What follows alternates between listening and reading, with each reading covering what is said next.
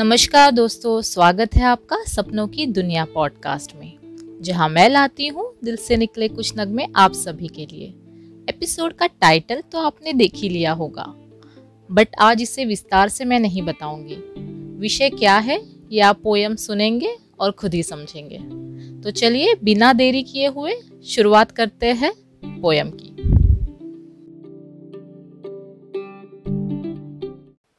माँ की दुलारी है बेटी, खुशियों की फुलवारी है बेटी।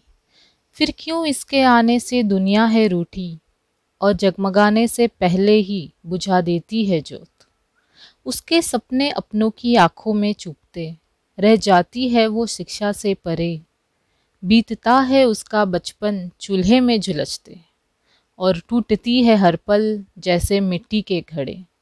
क्या पहनना है, कैसे पहनना है? ये सबने उसे समझाया था, फिर भी उन गंदी और बुरी नज़रों को कौन रोक पाया था? पाल पोस कर माता पिता ने कर्तव्य अपना निभाया था, बोझ लगी जब उनको तो डोली में बिठाया था। परिवार के लिए कमाने निकली तो नीची उनकी शान हुई, कभी खुद के लिए कमाया तो लोगों में बदनाम हुई।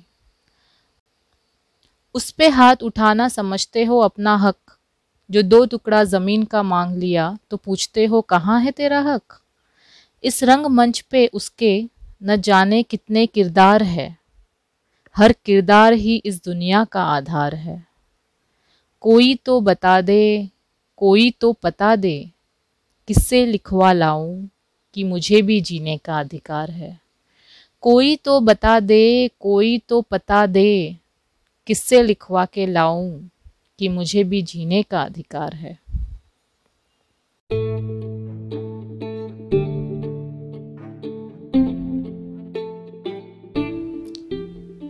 तो दोस्तों, ये थी आज की हमारी कविता। बताइएगा हमें ज़रूर कि आपको कैसी लगी। कहीं ना कहीं किसी ना किसी लड़की की ये सच्चाई ज़रूर है। और मैं आशा करती हूँ, प्रे करती हूँ कि उन सबको उनके जीने का अधिकार ज़रूर मिले, बिना मांगे।